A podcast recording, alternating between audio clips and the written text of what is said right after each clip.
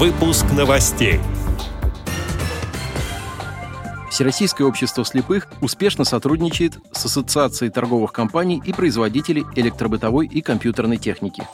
В Москве впервые прошли соревнования по пляжному волейболу среди людей с нарушением зрения.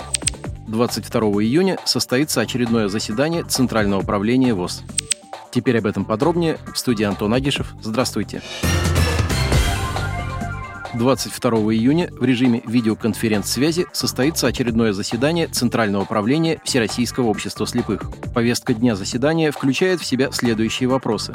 Вопросы кадров. Вопросы о контроле предоставления бухгалтерской отчетности в аппарат управления ВОЗ. О применении региональными организациями ВОЗ пониженных тарифов по взносам заработной платы в бюджет Российской Федерации.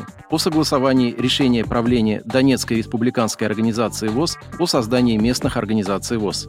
О реализации программы ВОЗ «Реабилитация инвалидов по зрению» на 2022 год о всероссийском конкурсе ВОЗ на лучший веб-ресурс общества слепых, об избрании наблюдательных советов обществ с ограниченной ответственностью ВОЗ, об утверждении плана работы Центрального управления ВОЗ на третий квартал 2023 года. Кроме того, будут обсуждены перспективы развития радиовоз.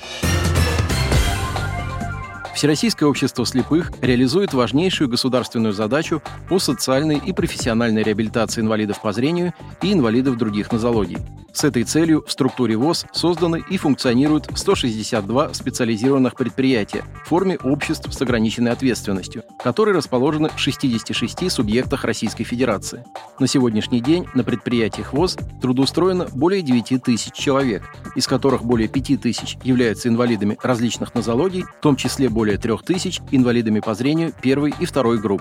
Электротехническая продукция ВОЗ сегодня уже поставляется на многие крупные заводы России, в числе которых которых автоконцерны «АвтоВАЗ», «КАМАЗ», «ГАЗ», а также заводы по производству крупной бытовой техники. Руководство ВОЗ проводит планомерную политику по продвижению продукции своих предприятий на российском рынке, в том числе на различных торговых площадках и специализированных торговых сетях. В рамках этой деятельности Всероссийское общество слепых успешно сотрудничает с Ассоциацией торговых компаний и товаропроизводителей электробытовой и компьютерной техники «Ротек».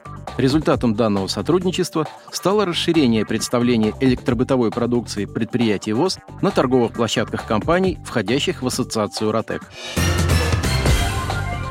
Недавно впервые в Москве, на Воробьевых горах и в Лужниках прошли соревнования по пляжному волейболу среди людей с нарушением зрения.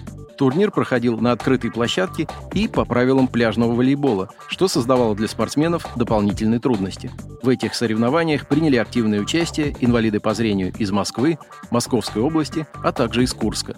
Турнир проходил по круговой системе, а команды имели смешанный состав и состояли из мужчин и женщин.